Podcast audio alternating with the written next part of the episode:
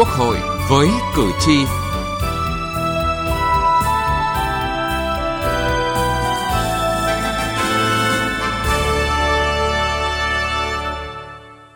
Thưa quý vị và các bạn, trong những ngày qua, các đoàn giám sát của Quốc hội đã làm việc với nhiều tỉnh thành về việc thực hiện chính sách pháp luật về phòng chống xâm hại trẻ em. Chuyên đề giám sát này xuất phát từ những đòi hỏi của thực tiễn cuộc sống khi tình hình xâm hại trẻ em diễn ra ngày càng tăng, có chiều hướng phức tạp, nhưng pháp luật cũng như việc xử lý còn quá nhiều khoảng trống. Chương trình Quốc hội với cử tri hôm nay, chúng tôi đề cập nội dung này.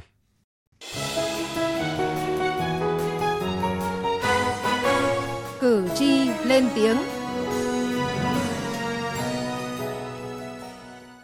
Thưa quý vị và các bạn, ngay trong tháng 9 vừa qua, cơ quan cảnh sát điều tra công an thị xã Hồng Ngự, tỉnh Đồng Tháp Tống Đạt quyết định khởi tố vụ án, khởi tố bị can, lệnh bắt giam 4 tháng đối với Nguyễn Văn Chính, 51 tuổi, ở xã An Bình A để điều tra về hành vi giao cấu với người từ 13 tuổi đến dưới 16 tuổi.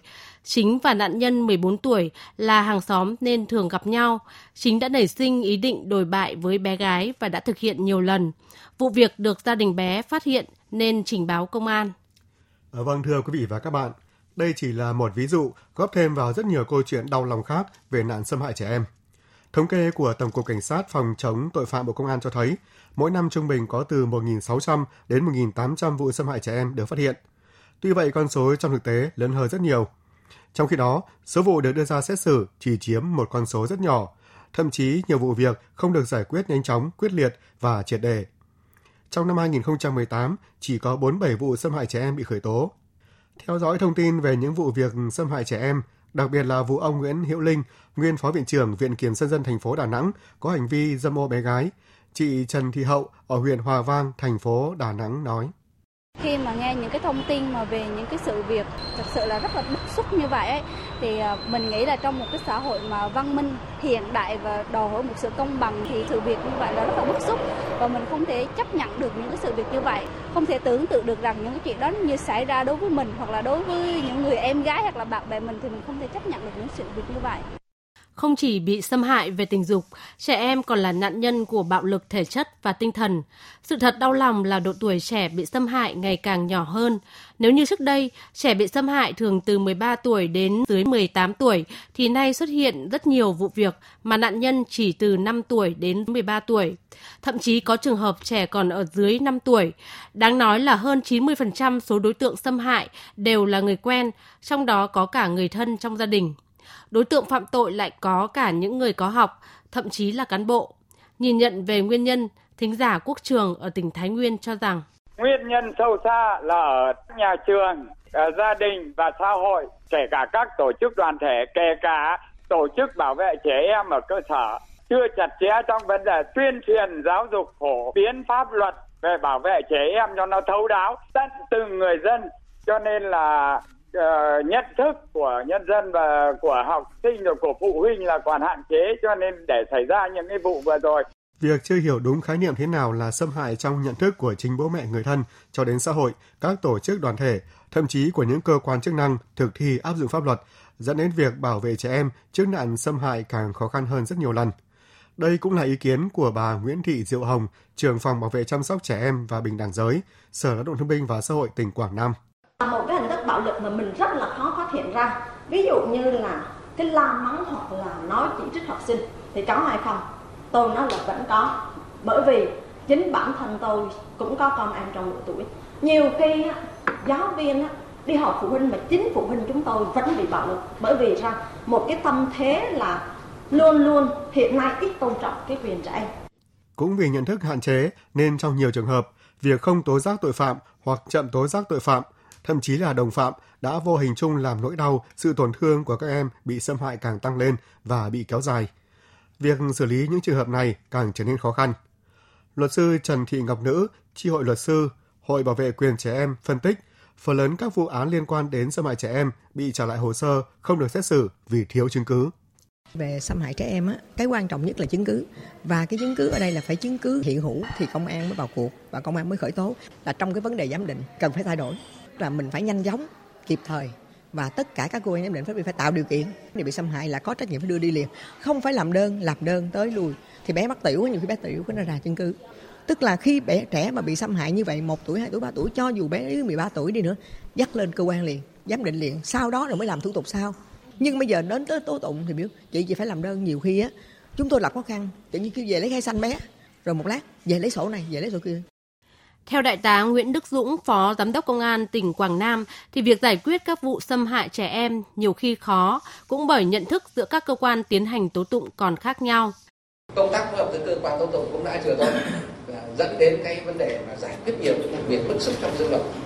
Cái nữa là bây giờ hỏi là có cái ờ, có sự đồng thuận trong cơ quan tố tụng thì báo cáo các anh nhận thức pháp luật mỗi ngày cũng khác nhau cơ quan điều tra bảo có tội viện kiểm sát cũng chưa đủ yếu tố không phê chuẩn để kéo dài dân khiếu kiện thì lại khiếu kiện với công an sự nhận thức khác nhau không chỉ do trình độ hiểu biết của mỗi cá nhân mà còn bởi pháp luật đang có những khoảng trống lớn. Luật sư Nguyễn Thế Truyền, đoàn luật sư thành phố Hà Nội cho rằng lỗ hồng về pháp luật chính là một bước cản lớn.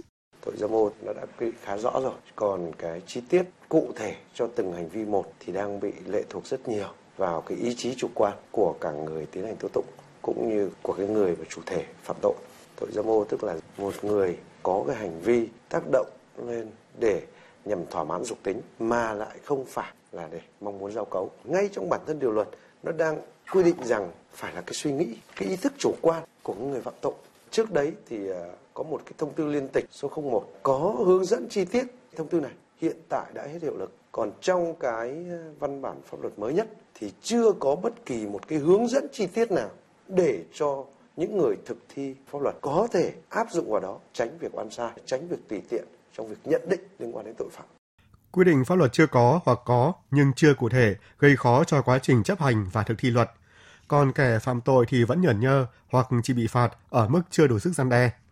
Điều này đã làm cho nỗi đau của những nạn nhân là các trẻ em bị xâm hại càng lớn hơn. Việc bảo vệ trẻ em trước nạn xâm hại vì thế vẫn mờ nhạt mong manh.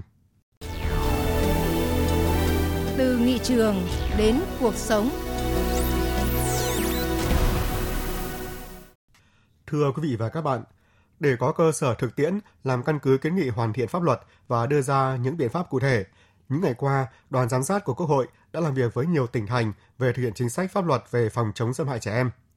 Thực tế giám sát có thể khẳng định nguy cơ bị xâm hại luôn rình rập trẻ em ở bất cứ nơi đâu, bất cứ thời điểm nào, kể cả trong môi trường tưởng chừng là an toàn, bảo vệ các em nhiều nhất. Đối tượng phạm tội có thể là bất cứ ai, kể cả là cán bộ. Việc nhận thức kém, xã hội thờ ơ không lên án, pháp luật không đủ sức gian đe, việc xử lý không nghiêm là những yếu tố làm hành vi này vẫn diễn ra và có xu hướng ngày càng gia tăng. Cũng từ thực tiễn giám sát cho thấy, lâu nay công tác trẻ em, trong đó có nội dung bảo vệ trẻ em trước nạn xâm hại, chưa được quan tâm đúng mức. Ở nhiều địa phương, cán bộ làm công tác trẻ em vừa thiếu vừa yếu, chế độ chính sách eo hẹp nên họ càng ít mặn mà với công việc. Công tác phòng chống xâm hại trẻ em đang phó mặc cho ngành lao động thương binh và xã hội và một phần của ngành giáo dục. Còn khi có vụ án xâm hại xảy ra, bị tố giác thì lúc đó cơ quan công an mới vào cuộc. Nguồn lực dành cho công tác này chỉ được lồng ghép. Gia đình thiếu quan tâm hoặc có quan tâm thì chưa biết cách bảo vệ con em mình như thế nào cho hiệu quả. Các tổ chức đoàn thể xã hội thường chỉ lên tiếng khi sự việc đã xảy ra, cơ quan quản lý nhà nước chưa sâu sát và làm hết trách nhiệm khiến nạn xâm hại trẻ em vẫn thực sự là nỗi lo và bản thân trẻ em vẫn là đối tượng dễ bị tấn công, dễ bị tổn thương nhất và khó có khả năng tự bảo vệ mình, nhất là thiếu sự đồng hành của người lớn. Từ thực tế đó, ông Hoàng Đức Thắng, trưởng đoàn đại biểu Quốc hội tỉnh Quảng Trị cho rằng điều quan trọng là phải tuyên truyền tốt để thay đổi nhận thức, hành vi. Những hành vi hàng ngày trong cuộc sống, chúng ta vô hình dung đang xâm hại trẻ em mà chúng ta không biết không biết các con cũng không biết để mà tự bảo vệ mình mà chúng ta không biết chúng ta đang làm những cái tổn hại đến các con là như vậy. Cho nên tôi muốn nói thì công tác uh, tuyên truyền này là là phải phải phải làm cho nó rõ. Trong đó phải làm rõ các hành vi xâm hại trẻ em là cái gì quyền và bổn phận của trẻ em ra làm sao. Đấy. Và và và cái hướng cuối cùng là gì để làm gì để xã hội biết biết là về cái gì biết là biết những hành vi nào là hành vi mà mà nghiêm cấm không được làm biết và để hiểu thêm cái trách nhiệm của mình như thế nào.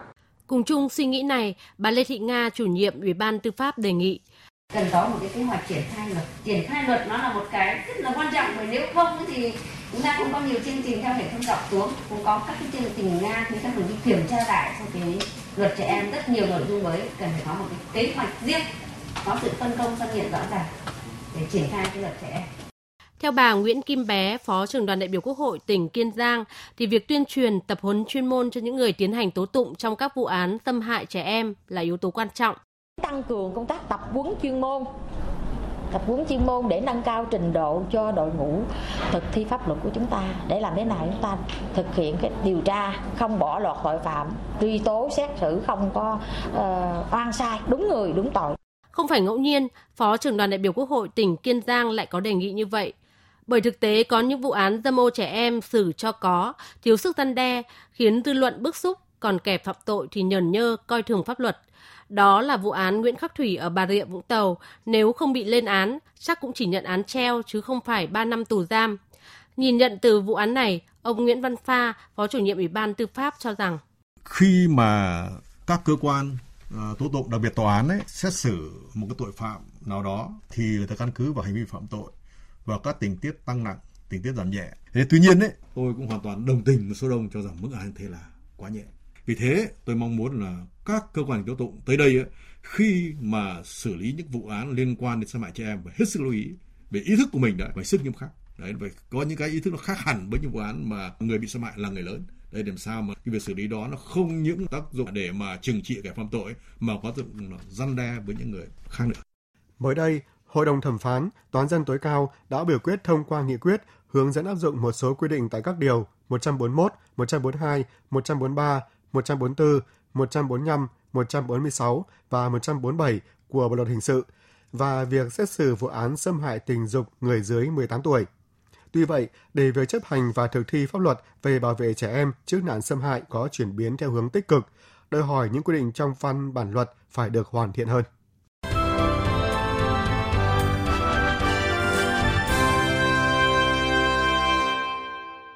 Hoàn thiện pháp luật để bảo vệ trẻ em tốt hơn trước nạn xâm hại vẫn là yêu cầu lớn đặt ra.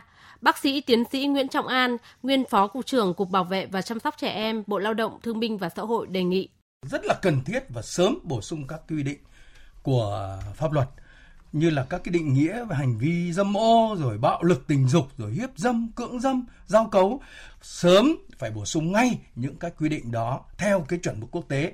Thứ hai là đồng thời là ta phải cần thiết nâng cái độ tuổi quy định của trẻ em theo khuyến cáo của uh, của của của công ước quốc tế quyền trẻ em là trẻ em là người dưới 18 tuổi. Để mà nhằm không bị bỏ sót một cái số lượng đối tượng gần 5 triệu trẻ em chưa thành niên mà hiện nay ta quy định theo luật Việt Nam là dưới 16 tuổi cho nên có một cái khoảng trống, một cái khoảng này nó rất dễ là một cái lỗ hổng. Trẻ em nếu được được quy định là dưới 18 tuổi thì sẽ được bảo vệ toàn diện hơn.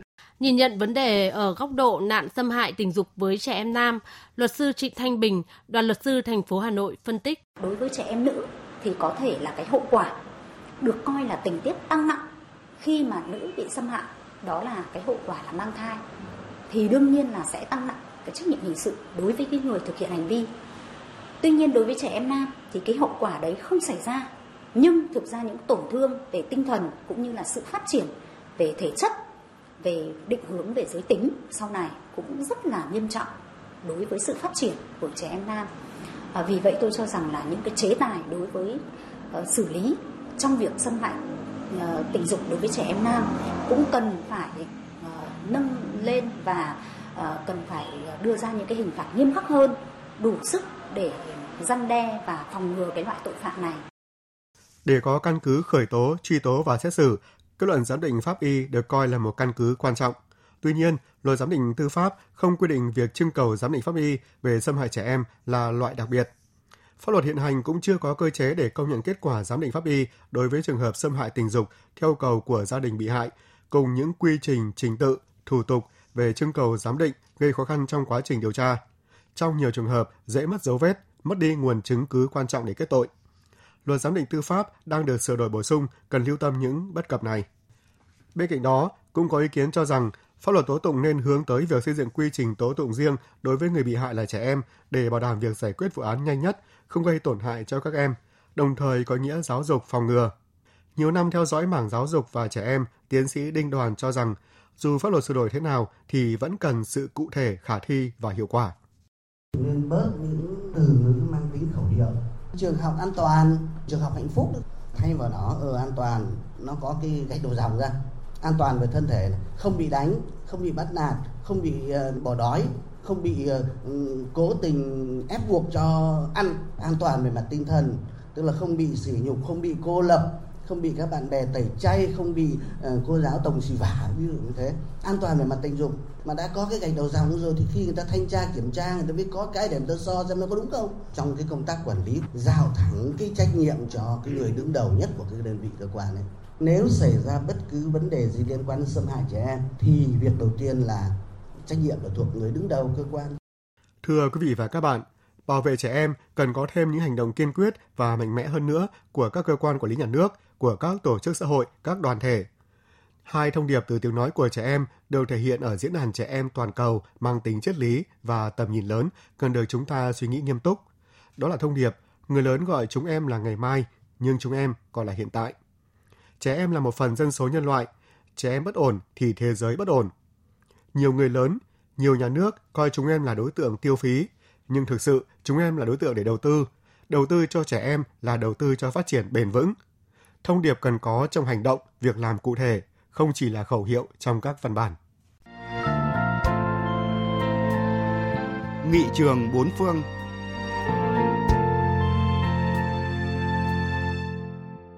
Thưa quý vị và các bạn, ngày nay ở hầu hết các nước trên thế giới, trẻ em luôn có nguy cơ là nạn nhân của các vụ xâm hại, đặc biệt là xâm hại tình dục. Trong khi đó thì trẻ em lại không thể tự bảo vệ được mình và càng không đủ can đảm để tố cáo hành vi đồi bại vì nhiều lý do. Vậy các nước trên thế giới đã làm như thế nào để bảo vệ trẻ em trước nguy cơ xâm hại? Ở Mỹ, có khoảng 30 tổ chức của chính phủ về bảo vệ quyền lợi trẻ em, trong đó có hơn 10 tổ chức bảo vệ trẻ khỏi nạn xâm hại tình dục với đường dây nóng hoạt động 24 trên 24 giờ. Pháp luật Mỹ mạnh tay đối với những tội phạm xâm hại tình dục, đặc biệt là nếu nạn nhân là trẻ vị thành niên. Trước kia, ở một số bang, những người bị kết án hiếp dâm trẻ em và tái phạm nhiều lần sẽ phải đối diện với án tử hình. Ngoài hình thức phạt tiền và phạt tù, người bị kết án còn phải chịu sự giám sát thường xuyên của cơ quan quản lý địa phương. Thông tin về những người có tiền án cũng được công khai trên các trang mạng của chính quyền địa phương cho người dân tiện tra cứu. Pháp luật Mỹ chia tội phạm xâm hại tình dục làm 4 cấp độ. Cấp độ 1, hiếp dâm trẻ em dưới 13 tuổi, hoặc từ đủ 13 tới dưới 16 tuổi, và người phạm tội là giáo viên của trẻ sẽ bị phạt tù tới trung thân – người phạm tội phải đeo thiết bị giám sát GPS suốt đời. Cấp độ 2, dâm ô trẻ em dưới 13 tuổi hoặc từ đủ 13 tới dưới 16 tuổi.